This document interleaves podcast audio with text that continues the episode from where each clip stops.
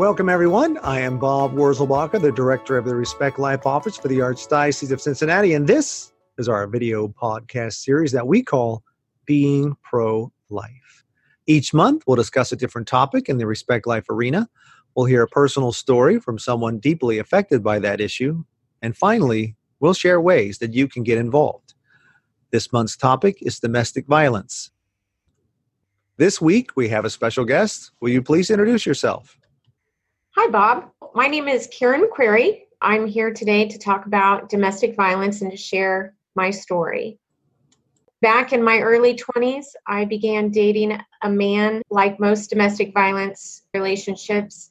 Started off just like any other. He was very kind, he was very charming, had fun together, and then things quickly kind of took a turn. We worked at the same place of business and to be honest with you, he was my boss. It started off with just things like jealousy. I would want to go hang with my friends, maybe go do something with my family. And in the beginning, he would be like, Well, I want to go with you. Or he would, Why, why do you want to spend so much time with them? Don't you care about me? Don't you want to, don't we have fun together? And just kind of make me feel bad for not spending all my time with him. Started off not so intense, but within a two year period of time, things got very intense. I can remember I was a server and I was the trainer of the new employees. And so I did a little bit of traveling. And I can remember when I would pack to go to surrounding cities to train other employees, that did not go well with him he didn't like for me to be away from him or to be out of his sight. And I can remember one time in particular, I had packed my belongings and was getting ready to go. And he saw my clothes and he didn't like what I was taking. It's not like I was wearing anything that would be revealing or provocative or anything like that, you know, because I'm working. I remember just trying to close the bag and just kind of get away because I had to leave. I had to meet the other people I was going with. He grabbed me to keep me from leaving, hit me, and I did get away. And obviously, I was upset. And so I went to my place of employment. And by the time I got there, which was maybe like a 10 or 15 minute drive, I had bruises on my arms where he had grabbed me and my boss saw it and asked if my abuser and again his name was bill did that. And and i said yeah but i just kept going. And i did my job. I think i was back within two days and i went you know i went back to work and i just kept going. It was just gradually getting worse. I can remember i was a student at wright state university it was exam time and back then i think it's still there but there used to be an arby's across the street and i always studied in the same place the same location the third floor at wright state library. I was studying one day and i left to go get something to eat and i went to arby's and i came back. I must have left at the time that he came looking for me and i wasn't there. At that point i was living with him and when I got home that night, he was really mad and accused me of cheating. And so, you know, all of the name calling and where was I and why wasn't I but where I said I was going to be, which was at the library. And I tried to explain it and, you know, just lots of yelling and arguing. And I just go to bed. So I I go to get into the bed. He was a third degree black belt and he hit me so hard with like he was laying down too and he kicked me in the back so hard that I didn't even hit the floor. I just hit the wall from my bed. Wow. Yeah, knocked the breath out of me. That was a pretty scary night because he was I mean there was yelling and screaming, but like he was so calm and then we just go to bed and then that happened.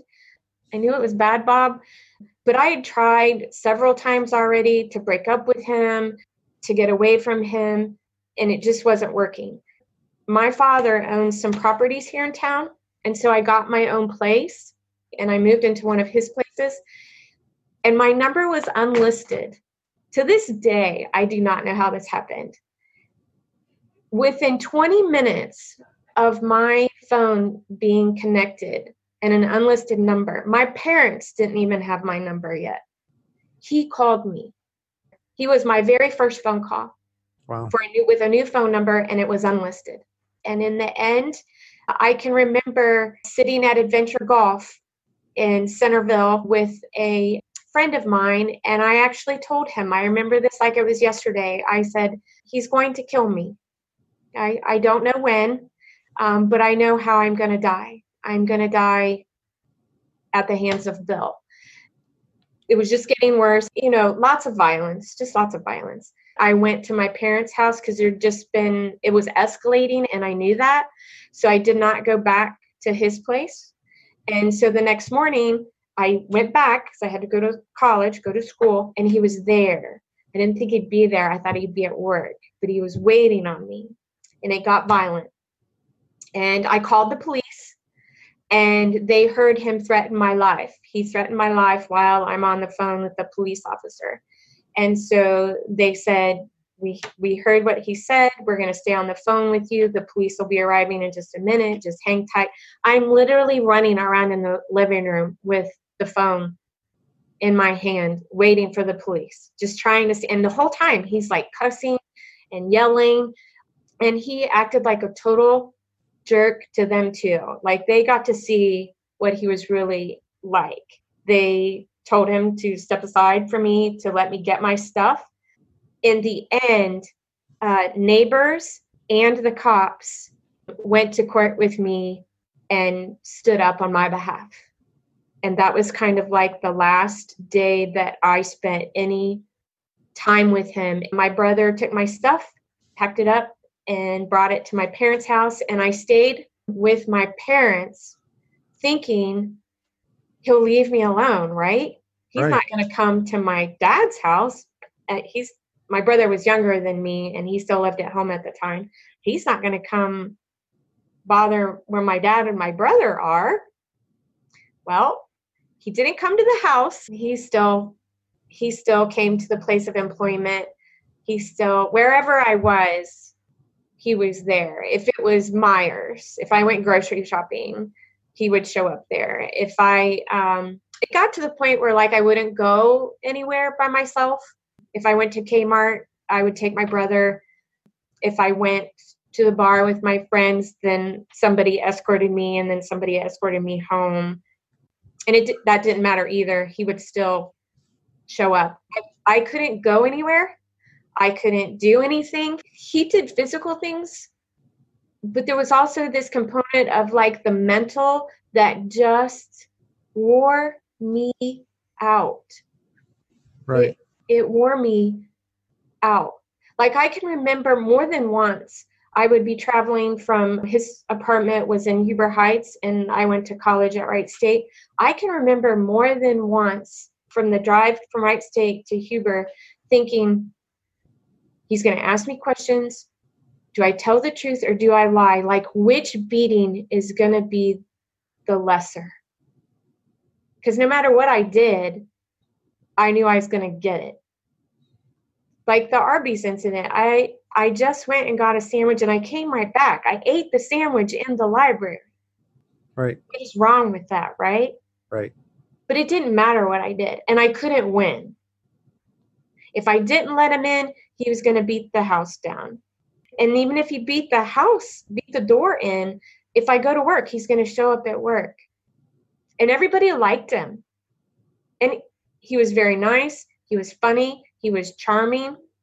He was a boss. So, what are you going to do? Go against your boss? Stand up against your boss? It went on for close to two years. And even after we broke up, he stalked me and my family, not just me, he stalked my family for about close to two years after that. After I after I saw him for the last and final time, he stalked my family for about two years. It, he was, we were not going to stop him. We were not. I'm convinced. And people always ask, well, how did you get away? Or like, what made it stop? He got transferred to Indiana, his hometown.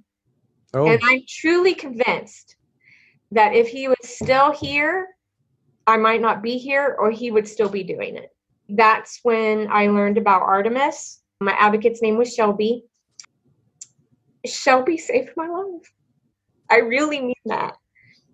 I was sitting at the end of the kitchen table in my parents' house, and my mother was doing the dishes, and I was done. That's what I was saying is like, I can't do it.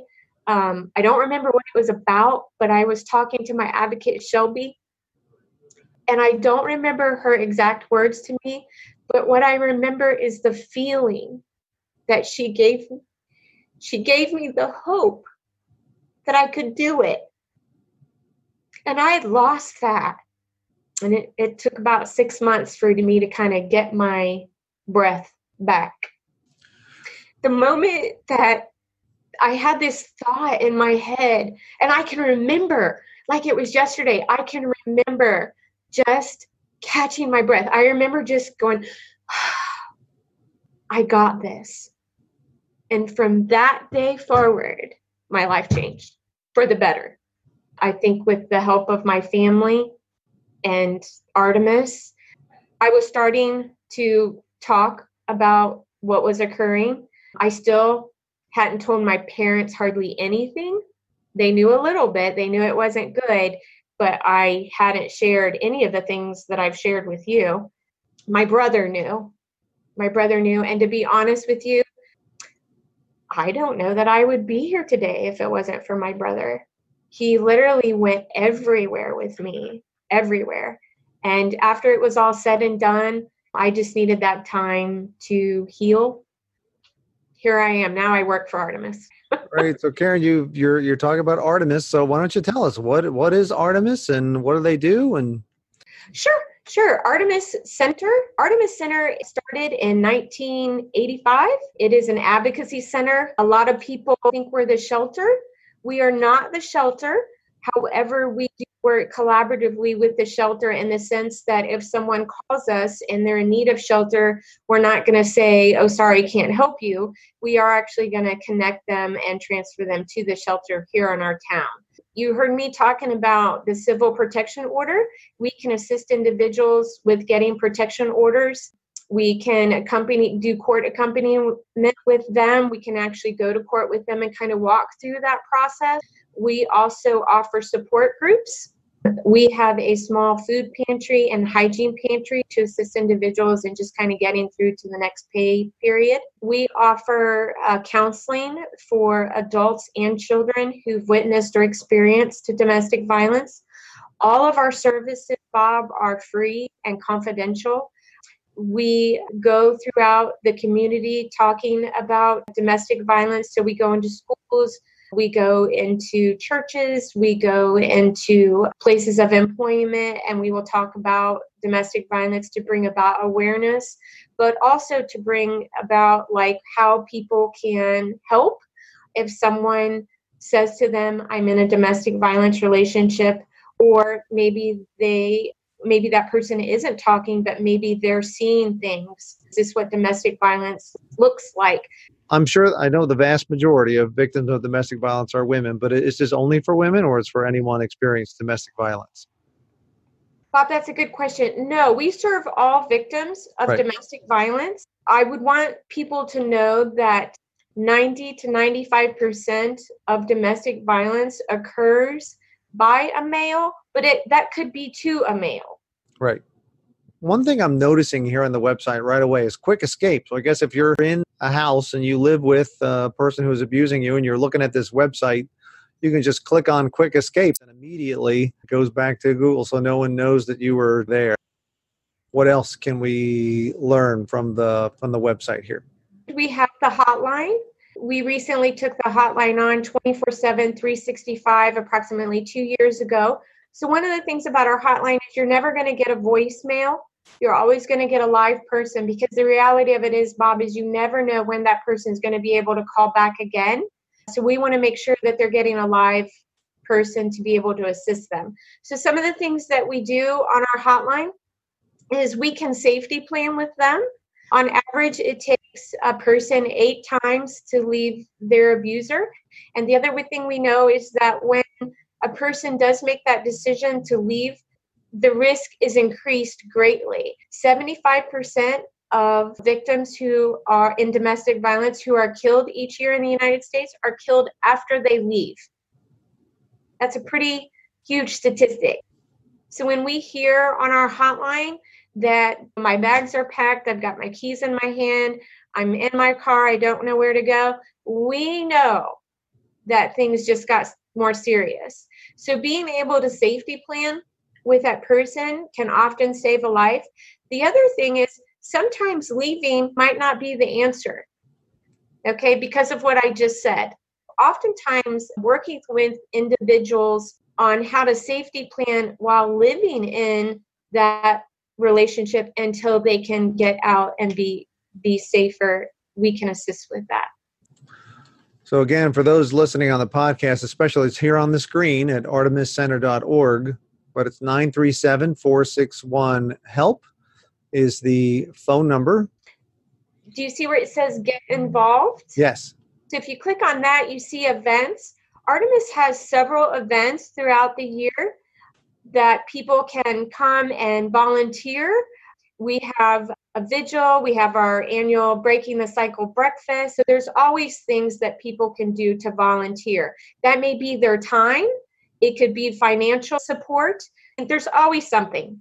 If you're not sure what your skill is, we can probably help you find it, your skill or your talent. Uh, people are welcome to call the hotline number and just ask for the volunteer department, and we can get you connected that way or on our website, the business line is available as well. It's 461 5091. It's up in the top left corner.